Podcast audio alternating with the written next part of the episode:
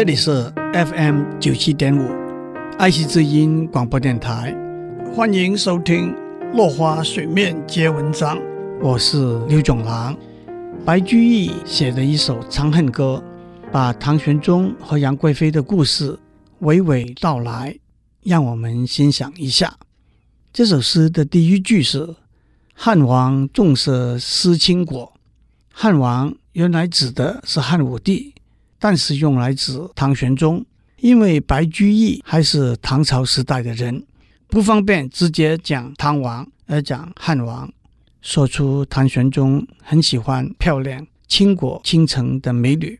下面，杨家有女初长成，养在深闺人未识，天生丽质难自弃，一朝选在君王侧。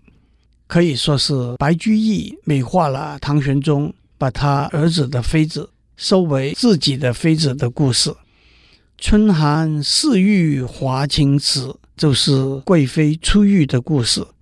华清池是西安有名的一个景点。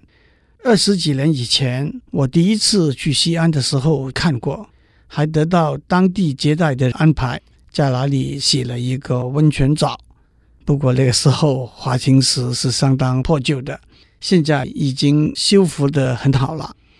至于描写唐玄宗怎样宠爱杨贵妃，有“六宫粉黛无颜色，后宫佳丽三千人，三千宠爱在一身”这几句。春宵苦短日高起，从此君王不早朝。唐玄宗已经开始对国家政务不关心了。姐妹兄弟皆列土，可怜光彩生门户。遂令天下父母心，不重生男重生女。杨贵妃得宠之后，不但她的哥哥杨国忠掌握大权，她的三个姐姐都被封为夫人。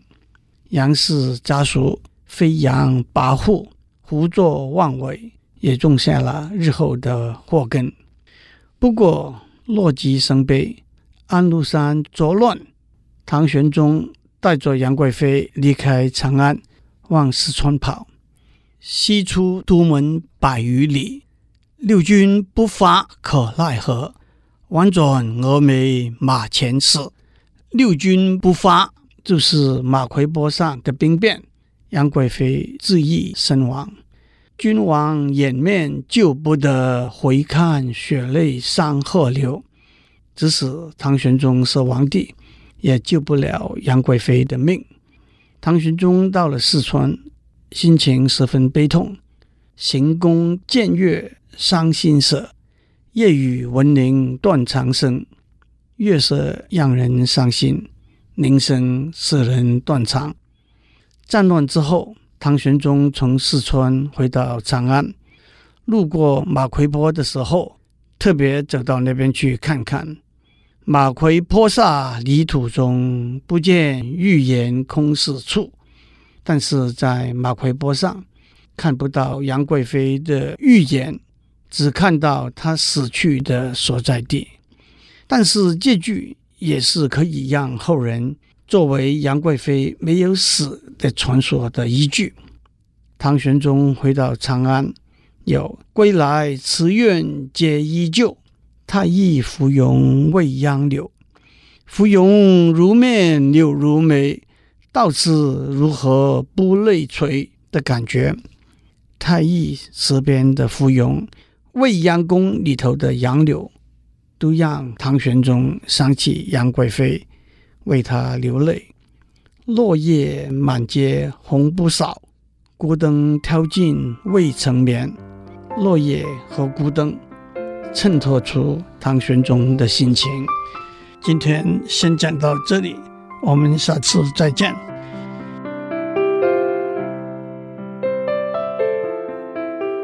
以上内容由台达电子文教基金会赞助播出。